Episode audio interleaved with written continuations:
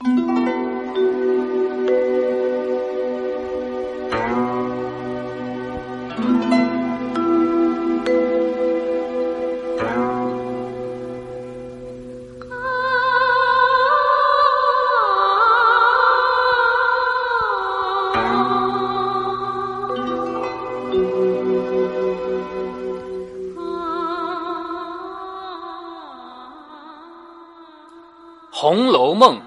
部流传了三百年的伟大小说，《红楼梦》绝不只是讲述精彩的故事，故事总会有看厌的时候，总会有后来者更好的发挥。而《红楼梦》最难以超越的，猫哥认为是信手写来的人性，每一个人的喜怒哀乐，每一个人的欢欣与无奈。而最伟大的是，作者把这样浓重而复杂的人性，用平淡至极的口气来讲述，甚至不留任何痕迹的讲述，留给我们读者无限的空间。于是，我们最大的乐趣，并不在于欣赏故事本身，而是琢磨故事背后每一个人的所想所感。猫哥读《红楼梦》，并不只是给你讲述这些精彩的故事，而是一点一滴的抽取、分析其中的人性，让猫哥陪着你一起徜徉在《红楼梦》的悲欢离合中。欢迎来到猫哥详说《红楼梦》。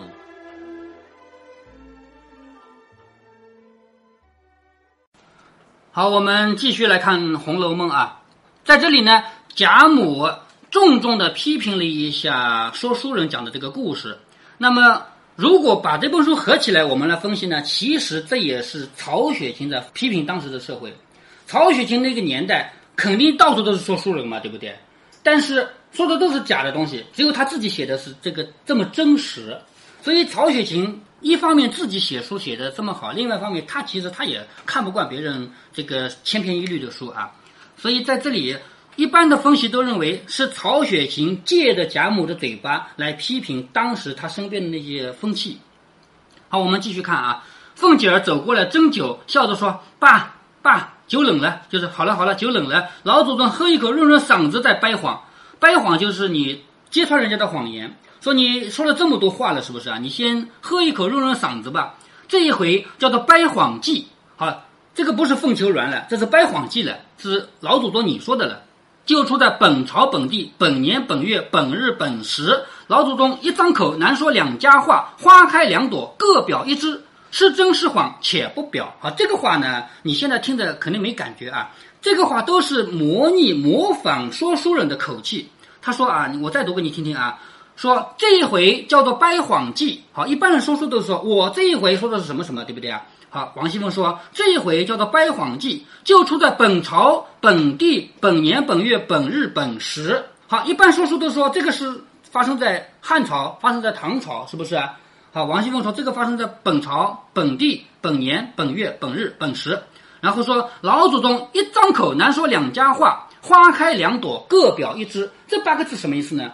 花开两朵各表一枝指的是什么？指的是说书人啊，一个故事讲着讲着，突然之间说。”哎，那边发生一件什么事呢？我们花开两朵，各表一枝。就是我现在开始讲那边的事了。比方说啊，有一个人在打仗，眼看着要输了，敌人那么多，我们的人那么少。突然之间，旁边有一个好朋友带着一支军队过来了。那这支军队怎么来的呢？从哪里来的？他怎么知道要来打仗的呢？花开两朵，各表一枝。下面开始讲那边的事了。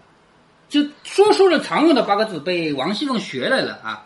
他说是真是谎，暂且不表，再整那个。关灯看戏的人，好，这个究竟是真话还是谎言？我们先不说了，我们来说说那个看戏的人。老祖宗且让这二位清酒，吃一杯酒，再看两出戏之后，再从着朝话言掰起如何？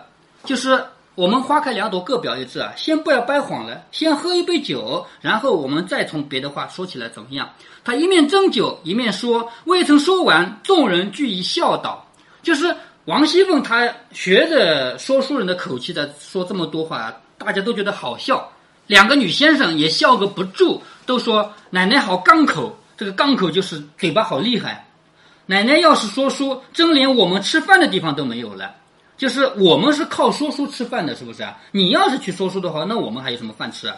薛姨妈笑着说：“你少心头些，外头有人，比不得往常。什么叫外头有人呢？就是现在这个家宴啊，在走廊下面有男客的，是不是啊？像贾珍啊、贾琏他们都在，还有很多男人在这儿，而且今天还请了不是我们最亲近的人，比如说前面讲到那个贾军的妈妈娄氏也请过来了，是不是啊？就不全是我们自己家的人。说外头有人，你少心头些。”凤姐笑着说：“外头的只有一位曾大爷，我们还论哥哥妹妹的。从小一出淘气了这么大，这几年做了亲，我如今立了多少规矩了？就不是从小的兄妹，便以书博论。那二十四孝上单一戏彩，他们不能来戏彩迎老祖宗一笑。这里好容易引得老祖宗笑了一笑，多吃了一点东西，大家喜欢，都该谢我才是。难道反笑话我不成？”王熙凤这个话究竟什么意思啊？他说：“第一层。”我跟外面的贾珍这么多年都是认识的。以前我嫁到贾家来之前，大家都是兄像兄妹一样的，是不是？现在我嫁过来了，我们没有什么隔阂，我们完全可以好好的，就是这样开开心心的啊。这是第一层意思。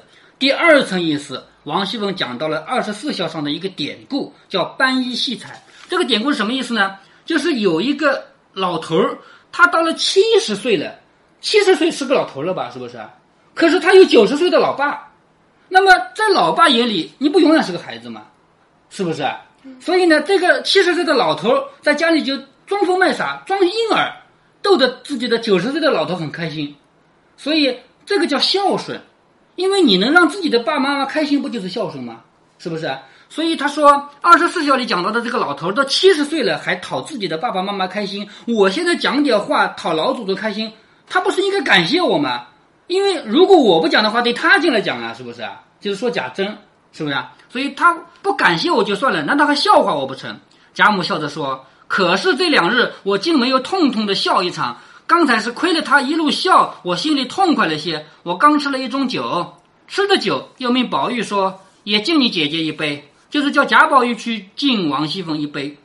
凤姐笑着说：不用他敬，我讨老祖宗的寿吧。好，这个话什么意思啊？”就是老祖宗，你活了这么多年纪，你有寿命，所以呢，我要借鉴你的这个福气。说着，便将贾母的杯子拿起，将半杯剩酒吃了，将杯子递给丫鬟，另将温水进了杯，换了一个上来。你看啊，他这个动作讲得很漂亮。他说：“我把老祖宗的酒喝了，是为了借老祖宗的福气。”其实他的内心真实原因是什么？这个冷酒不能给贾母喝，自己喝掉。喝掉以后，这个杯子你喝过了还能给贾母吗？不能，换一个，而且换什么呢？换在温水里泡暖和的杯子，因为这样的杯子倒了酒在里面不会容易冷掉啊，是不是？其实它的真实原因是替贾母把冷酒喝掉，并且换一个温的杯子给他。但是嘴上不能这么说，嘴上说我讨老祖宗的福气啊，讨老祖宗的寿。于是各席那杯都撤去，另将温水浸着的杯换了上来，重新归坐。女先生回说：“老祖宗不听这一书，我们弹一套曲子听听吧。就是不要听我们讲的这个书啊，我们就弹个曲子来听听。”贾母便说道：“你们两个对一套《将军令》吧。《将军令》这个音乐呢，估计你是听过的，在很多电影里它做背景音乐。就是哦，对了，那部电影就是《唐伯虎点秋香》，这来一个太医说：啊，怎么我们要找的人都快死了？来，太医给他治治病。”然后去给他当脉，然后唐伯虎用内功调整自己的经脉。那个那个太医听到的就是《将军令》，就那个音乐啊。嗯，好说你弹一曲《将军令》吧。两个人说着，便忙将弦按调拨弄起来。贾母因问：“天有几更了？”就是这个时候有几更天了。婆子忙回道：“三更了。”贾母说：“怪到寒静静的起来了，就是难怪这么冷啊，三更天了嘛。”早有众丫鬟拿了添换的衣裳送来，王夫人起身笑着说：“老太太不如挪到暖阁里的地炕上，倒也罢了。”好，王夫人是贾母的儿媳妇，她有必要提醒贾母说冷了，那怎么办呢？如果你现在还不想休息，还想继续开家宴的话，往里面搬啊，不要坐在外面啊，坐到里面的炕上去不就行了吗？那按规矩是不行的，因为你宴会你怎么能在炕上进行，对不对？但是贾母这回又要破一次套了，就是，既然是我们自己人嘛，都是女眷嘛，到炕上去，是不是？这样暖和多了嘛？说到里面暖阁里的炕上，两位亲戚也不是外人，我们陪着就是了。”贾母听说，笑着说：“既然这样说，不如大家都挪进去，岂不暖和？”好，王夫人的意思不是说我们都进去，王夫人说：“贾母你自己到里面去，你坐在炕上，这样的话，我在外面陪两个亲戚，就是只有你一个人进炕上去，这两个亲戚怎么办？有我陪呢，没关系的。”但是贾母说：“没关系，大家都进去。”王夫人说：“恐里间坐不下，就是只怕里面坐不下。”贾母笑着说：“我有道理，如今也不用那些桌子，只用两三张拼起来，大家坐着一处挤着，又清香又暖和。”好，桌子不用了，我们就是为了聚聚嘛，我们就挤在炕上。众人都说这才有趣，说着便起了席。众媳妇儿忙撤去残席，里面直顺了并了三张大桌，又另添换了果馔摆好，就是另外添了这个吃的东西啊。贾母便说：“这里不要拘礼，只听我分派，你们就坐就好。就是在外面坐是有位置的，谁坐哪个位置是有规定的，是不是啊？”到了里面又没位置，大家坐炕上，你管那么多呢？是不是啊？好，到里面就不要讲那么多规矩了啊！我叫你们坐哪儿就坐哪儿。说的便让薛礼正面上坐了。好，薛和礼两个毕竟是亲戚嘛，这两个亲戚坐正面，自己向西坐。好，为什么向西坐呢？古代的这个坐东就是指请客。为什么坐东叫请客啊？坐在东边朝西边的这个人是要请客的，知道吗？所以他自己是坐东的，让这两个人。坐在正中间，毕竟他们是亲戚啊。叫宝琴、黛玉、湘云三个人皆靠着自己左右坐下来。好，这三个是他最喜欢的嘛，靠着自己。像宝玉说：“你挨着你太太，就是贾宝玉，他身边挤不下来，挤谁呢？挤你的妈妈去，就是王夫人那去。”于是邢夫人、王夫人之中夹着宝玉、宝钗等姊妹在西边挨次下去，又是娄氏带着贾君，啊，娄氏和贾君还在啊，尤氏、李纨。带着贾兰，下面横头是贾蓉之妻，贾母便说：“珍哥儿，你带着兄弟们去吧，我也就睡了。”好，跟贾珍说啊，反正你们是被挤进来的，你们是成年的男子嘛，是不是？那怎么办呢？你们就带着人走吧，散了吧，我们也一会儿也要睡了。贾珍忙答应，又都进来。贾母说：“快去吧，不用进来了，才做好了，又都起来，什么意思啊？如果贾珍进来的话，这里面所有人都要站起来，是不是？”贾母说：“不要进来了。”我们才做好了，是不是？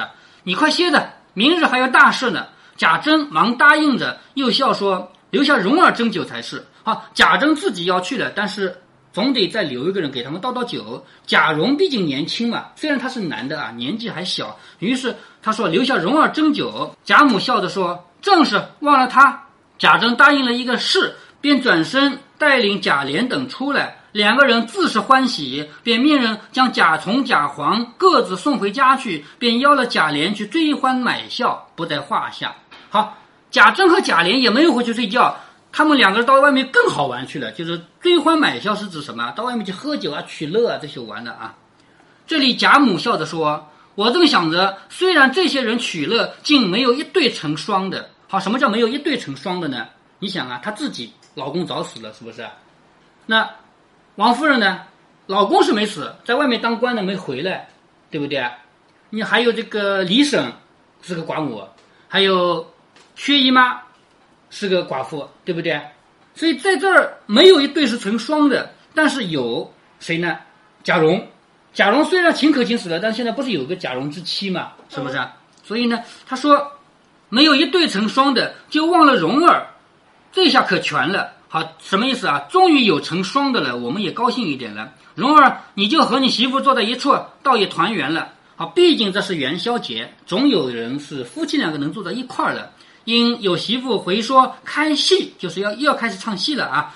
贾母笑着说：“我们娘儿们正说到兴头上，又要吵起来了。况且那孩子们熬夜怪冷的，也罢，叫他们歇歇，把咱们的女孩子叫来，就在这个台上唱两出给他们瞧瞧。好，这个什么意思啊？”就是这个唱戏的小孩子唱了这么长时间也累了吧？而且这么晚，而且这么冷，是不是啊？叫他们休息一下，干嘛呢？听我们家的十二个人唱戏，他们自己家不是有十二个戏子吗？是不是？说我们家的女孩子叫过来，就在这个台上唱两出给他们瞧瞧。媳妇儿听了答应了，出来忙的一面着人去大观园传人，一面二门口去传小厮们伺候，就是赶紧到大观园去把这个唱戏的小孩子叫过来，而且呢要传小厮们随时准备着。小厮们忙将戏班房中所有的大人一概带出，只留下小孩子们。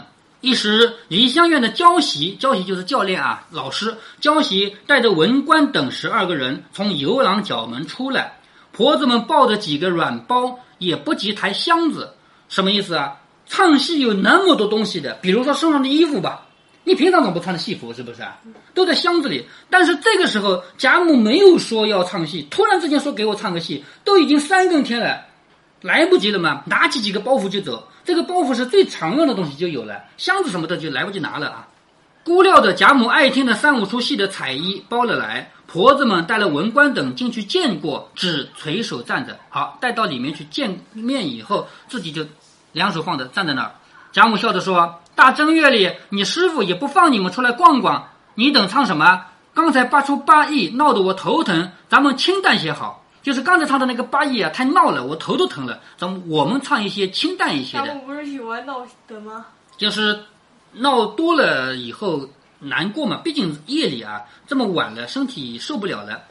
你瞧瞧，薛姨太太、李亲家太太都是有戏的人家，不知听过多少好戏的。这些姑娘都比咱们家姑娘见过好戏，听过曲子。如今这小戏子又是那有名的戏家班子，虽是小孩子们，却比大班还强。咱们好歹别落了褒贬，少不得弄个新样的。好，这里贾母对戏班子有要求了啊，几个要求呢？第一，要求唱清淡的；第二呢，这个薛姨妈和李婶他们自己老家有的是戏班子，对不对？他们都是听过好戏的，你不能唱的太差了啊，这是第二个原因。第三呢，我们今天还请了一个戏班子来。这个戏班子也是专业的，是不是啊？你们今天唱给他们听，他们也是观众，所以你们不能唱的太差。所以要弄一个新样儿，叫方官唱一出寻梦吧。寻梦是什么戏呢？《牡丹亭》里的一出啊，叫方官唱一个寻梦，只提琴只管萧和，笙笛一概不用。好，不要太吵。就是本来唱戏不是有很多乐器吗？好，只要两个乐器，只要琴和箫就可以了。文官笑着说。这也是的，我们的戏自然不能入姨太太和亲家太太姑娘们的眼。不过听我们一个发脱口齿，再听一个喉咙罢了。好，这个话什么意思啊？文官作为戏班子里的一个人，他要首先谦虚一下。他说：“你们这么多专业的人在这里，既有专业的戏班子，又有家里更有更好戏班子的人，像薛姨妈和李婶，那我们这个戏肯定不好了，是不是啊？所以我们这个戏肯定不入你们的眼。但是呢？”你们也可以看我们作为一个小孩子啊，这个新出来的一个小孩子，听听我们的喉咙怎么样。贾母笑着说：“正是这话了。”李婶、薛姨妈喜的都笑道：“好个灵透的孩子，就是好聪明啊，这个小孩是不是啊？”他也跟老太太打趣我们。贾母笑着说：“我们这原是随便玩意儿，又不出去做买卖，竟不大合适。”好，贾母也要谦虚一回。我们家这个戏班子不是到外面去赚钱的，是我们自己家唱唱的嘛，所以不会有多好。说的又说，叫荣官唱一出《惠民下书》来。《惠民下书》呢是《西厢记》里的一出啊，叫荣啊魁官啊，叫魁官唱一出《惠民下书》来，也不用抹脸，抹脸是干什么？干什么？化妆啊，脸上画的那个样子啊，就不用抹了，不化妆直接唱了啊。只用这两出叫他们听个书意罢了，就是你们唱这两出，让别人听听有什么不一样就行了。若省一点力，我可不依。就是你要是唱的不好，我可不听啊。文官等听了，忙去扮演上台，先是寻梦，次是下书，众人都鸦雀无闻。薛姨妈应笑着说：“实在是亏他，戏也看过几百班，从没见过箫管的。就是我听了这么多戏，从来没有听过只用箫管的。”只用箫管什么意思啊？你如果说乐器多的话，那么乐器的声音也好听。现在如果不用乐器叫你唱，那就真的就只看你唱的好不好了，是不是啊？这一回只用一个乐器，就看这个唱功了。你唱的好不好，一听就听出来了。所以敢这样唱的人都是嗓子好的人。如果说需要很多很多乐器来配的人，都是嗓子不怎么好的人。这里就说我戏也听过几百班了，从没有见过箫管的。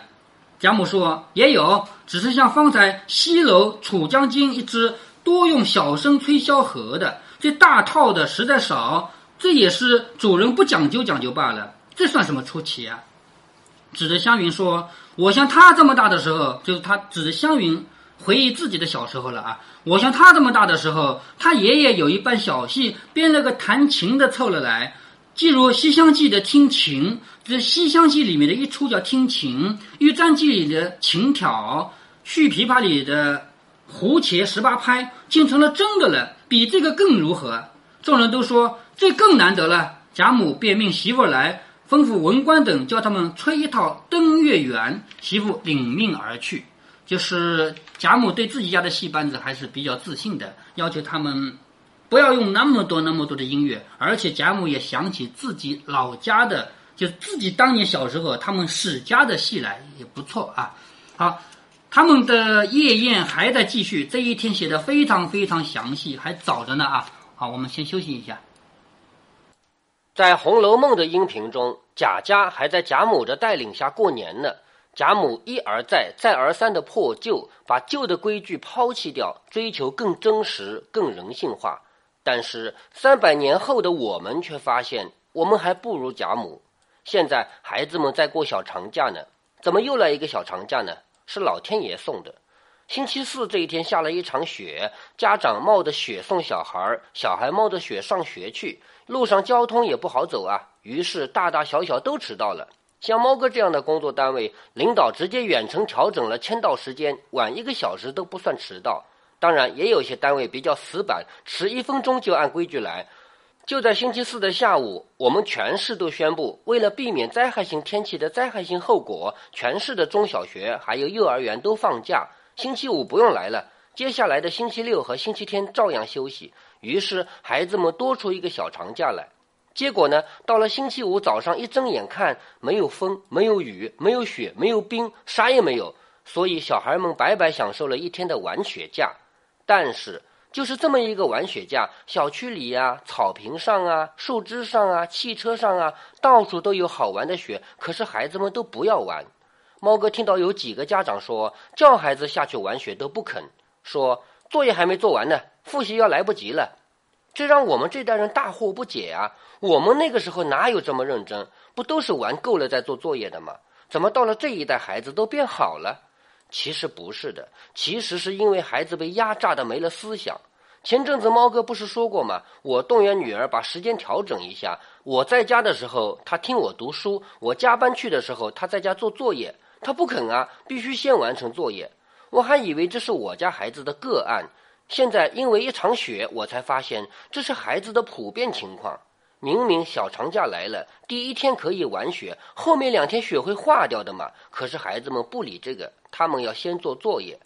从这事儿上讲，现在的孩子是整体上失去了思维、失去了变通能力的一代人。不知道他们这代人将在几岁的时候学会变通，学会面对纷乱复杂的社会。这样的教育是整个国家、整个民族的悲哀。